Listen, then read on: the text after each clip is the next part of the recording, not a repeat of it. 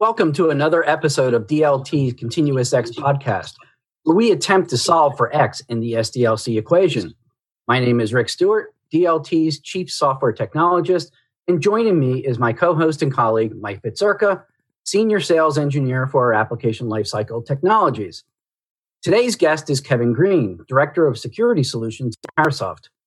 Kevin is a subject matter expert as it relates to secure coding, DevSecOps, and best practices for ensuring high quality software delivery. Welcome, Kevin. Thank you. I appreciate you all having me on. I'm very excited to talk about uh, software security, DevSecOps. Man, I could talk about this stuff for days, so I'm very excited. Excellent. I love having another coder on board. we, we interview other people. Someone who's coding. Awesome. Before we begin, I wanted to allow Kevin the opportunity to relay his interesting background we discussed when we first started working together and how it not only bolsters his bona fides to today's discussion, but also displays his keen insight to technical solutions. So, uh, Kevin, um, just a real quick pat on the pat on your own back. That's I appreciate that. Um, um, if you if we go from beginnings, I, I think um, I have a very interesting path of, of, of doing cyber and being involved in cyber.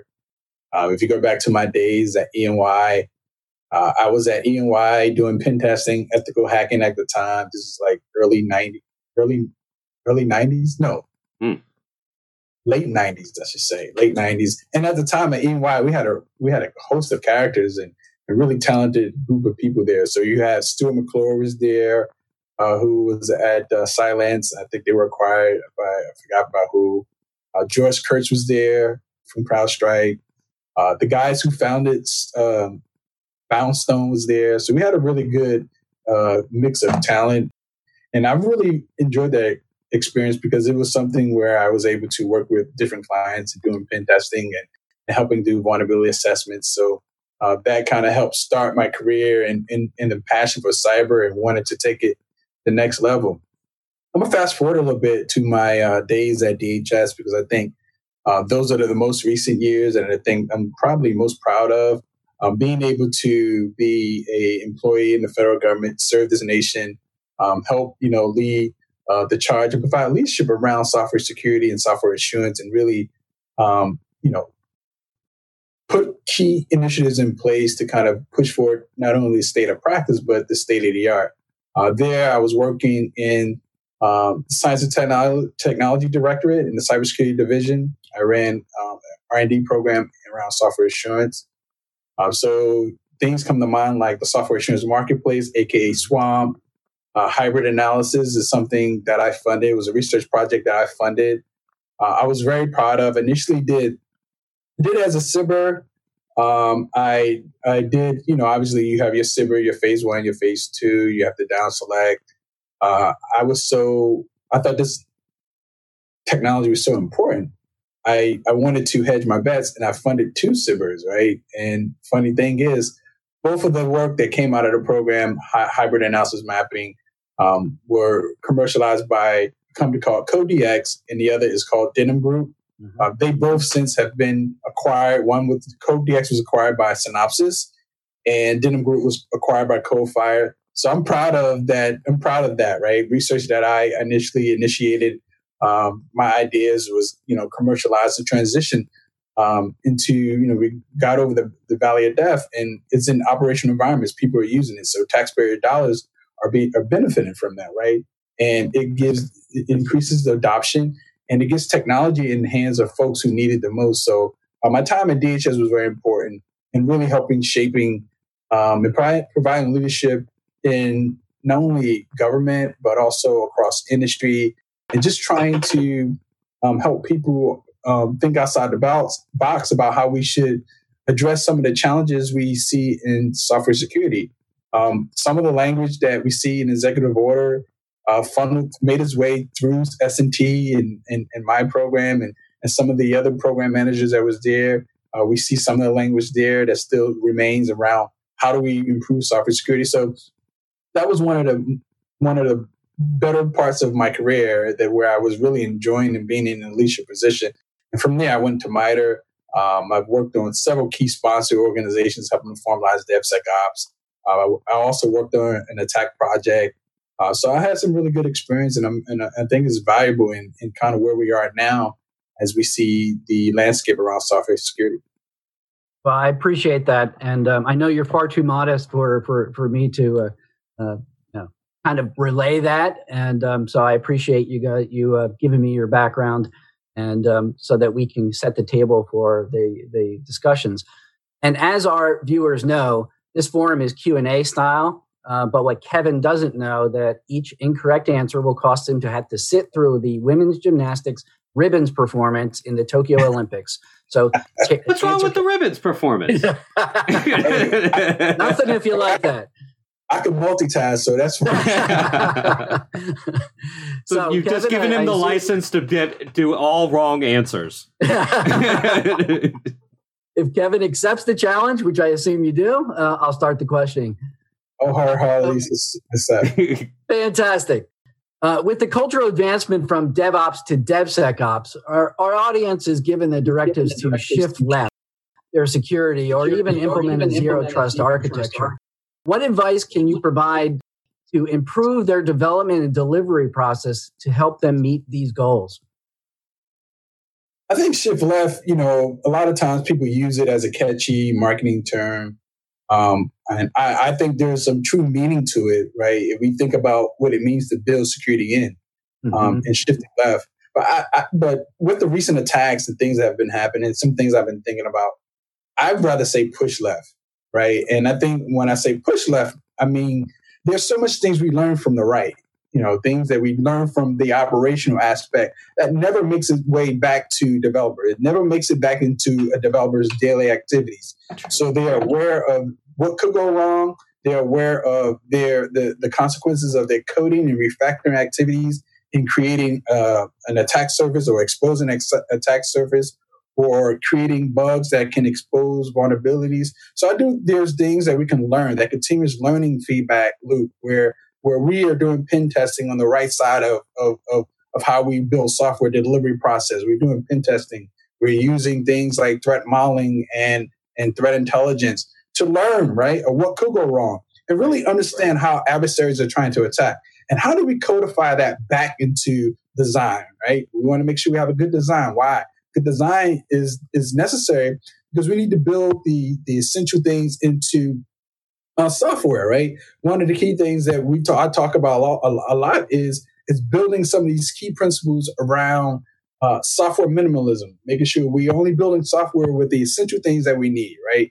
Reducing the attack surface, having design where we're reducing the attack surface. We're depreciating uh, APIs and endpoints that that we are not using, right? We're we're enforcing least privilege. All these things are built into the actual design, and then from there we can then implement design correctly in code by understanding the consequences of the things that could go wrong, right? How adversaries are trying to attack and having an understanding of, of the different techniques and tactics that adversaries are using uh, to try to uh, you know compromise our, our, our environments, our software.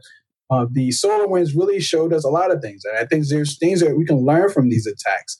If we were able to do tabletop exercises, right, with developers as part of awareness and training for developers, right, I think being defensive minded in terms of how we code and develop deliver software is important. I always say that secure coding and secure design is our first line of defense, right? And then I think if we take that mentality, that what it really truly means that shift left, right? We're we're building it in from the onset, right?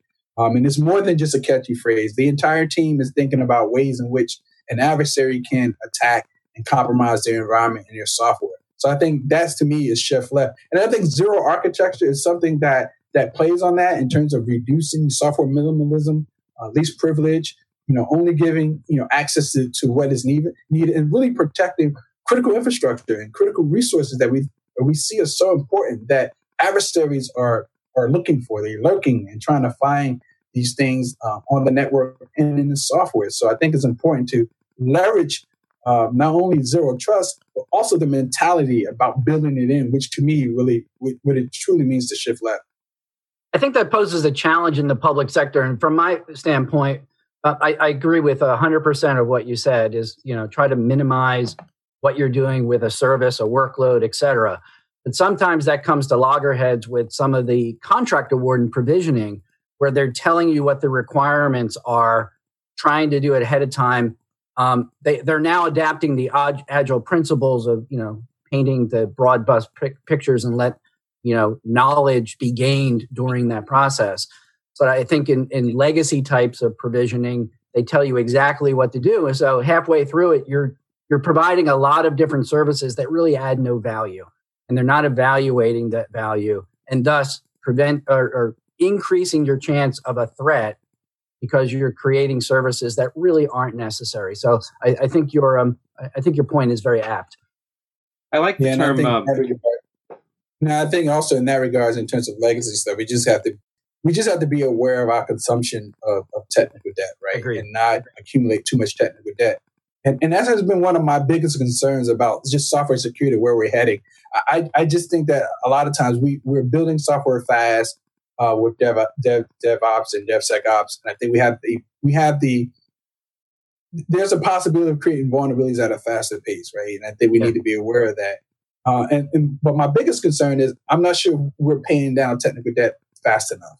And I think at some point it's going to come back and it's gonna it's gonna we're going to see a catastrophic catastrophic attacks, and we're starting to see that now with SolarWinds and some other things. I think most products they they they start traditional development and then they go into DevSecOps, and they they already start with a mountain of of technical debt, and then they just start running faster and without and and technical debt is is uh, you know maybe we need to have a national product technical debt you know for the product something that measures technical the investment re- at all but month? Yes. Yes uh, got to pay down the debt. Um, but it's uh, it's true and i like that concept of push left because that gives shift left always gives says it's to me like gives pushes the res- makes it the responsibility of the developer yes the developer needs to be um, like that first line of defense but the knowledge that's gained during that entire operations phase. If the development's not in part part of that, that's knowledge that needs to get transferred, that needs to get pushed. I like that context. Right. And to me, that context is important, right? That context is important.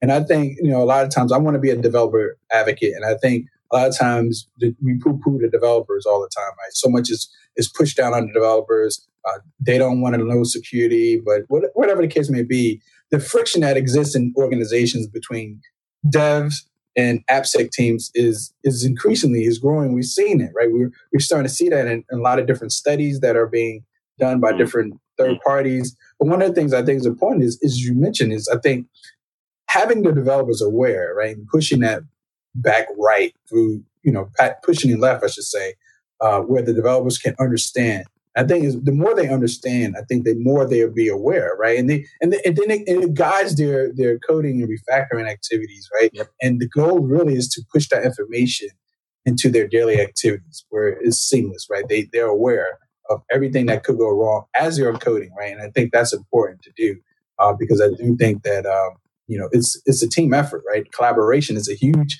fundamental principle around DevOps, and I think the collaboration part is very important.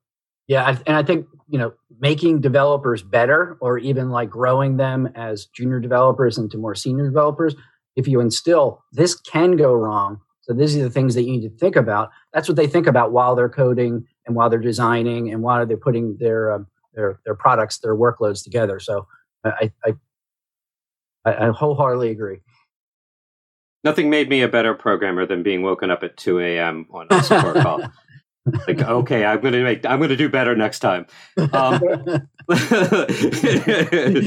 so uh, uh, a lot of attention's uh, moving moving on uh, to the next question um, a lot of attention is always given to the shiny new languages um, and the web-based platforms however there's a significant amount of uh, c and c++ um, applications out in the government and um, some some developers have had a renewed interest in looking at C because of their optimal resource usage and the millisecond startup time as maybe a basis for microservices. Um, do you have any guidance for our C enthusiasts slash holdouts? well, I mean, listen, I, we're becoming more and more a connected world. So IoT is exploding, right? I don't even remember the the the the astronomical numbers in terms of devices that will be here in 2021. But I, have seen uh, like different reports, some astro- astronomical numbers. So we're seeing the explosion of connected systems with that with IoT, right? So that that lends itself to to the, using a more you know and you know language that's support around embedded, right? And then the, biggest one is just around what the military is doing, right? I think the, the expanded market. The I think right now the the, the estimated market is 1.4 billion around embedded systems. Yeah. And I think that was in 2020. In 2025, this was to get to 2.1. So a lot of that has has really affected and, and, changed how we are doing development. And I think developers are now, hey, we, we got to go where it's hot. We got to go where the jobs are. We got to go where the, the cool, innovative things are, are being created. And I think IoT and as well as the mission supporting the, the military is is is contributing to the the the shining object well not the so shining object because we we are aware what c and c++ is right because we you know it's it's, it's an older language it's not it's, you know right so it's been around. But i also think that um, um because you know military has to get capabilities out to war fighters and so forth and so on to support their mission um, there's more innovation we're seeing in, in, in that long, along those lines, as well as the improvements in in how uh, processing technology and stuff makes it cheaper for hardware, right? Embedded hardware, right? We are seeing the cost of hardware going down for embedded systems, so it becomes more of an attractive solution for people. So one of the things I think is important to really understand is like you know around DevOps and trying to build faster and deliver software um, and making sure we align our our cadence with mission mission resiliency, right? So so we're not trying to build too fast, right? But we're offering capabilities to warfighters and and those in the field at a, at a steady pace where they can stay ahead of the the competition and, and compete in in that very competitive space around military um, systems. So I think it's important that um, that we do that, and I think as at Parasoft we realized that, and we participated in in DoD's uh, Iron Bank solutions. So we have a containerized C, C++ analyzer available uh, within DoD. Uh, so people who want to formalize uh, some static analysis capability, doing testing early for developers, or integrate it into their existing pipeline. I mean, they can pull down our con- containerized C and C++ analyzer and use it to formalize software assurance. I think that's important to to realize because I think people are moving closer more and more to C and C++, and they need to have ways to kind of build better software. And I think that's one of the ways to do it. Do it early and you do it often. I, it's a great answer because I, I, I know um, I wasn't even thinking about the IoT devices. Um, I know there's a plethora of, of um, legacy systems that are still C C oriented, um, which is great for Parasoft because I think you've you've hit on a um, a niche that still needs to be looked at. I mean, they still have vulnerability, so they still need to be identified, and they still are useful workloads uh, within the public sector.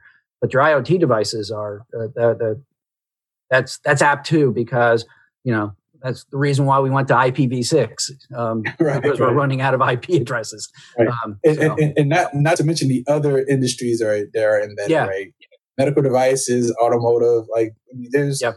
there's a you know I don't want to say don't call it a comeback, but but, They've been here for years. right, been here for years, right? C and C plus plus. But I do think it speaks to to the trends in the market. And you know, you look at military, you look at IoT. I think those are key key indicators of, of, of why C and C plus plus is is here to stay. Terrific. We hope you enjoyed your, our conversation with Kevin Greene from Parasoft. We've had such a great conversation with him that we decided to split this podcast into two. Please join us soon for part two of this conversation. Thank you for your time and attention, as always, in our Continuous X podcast, where we continue to solve for X in the SDLC equation.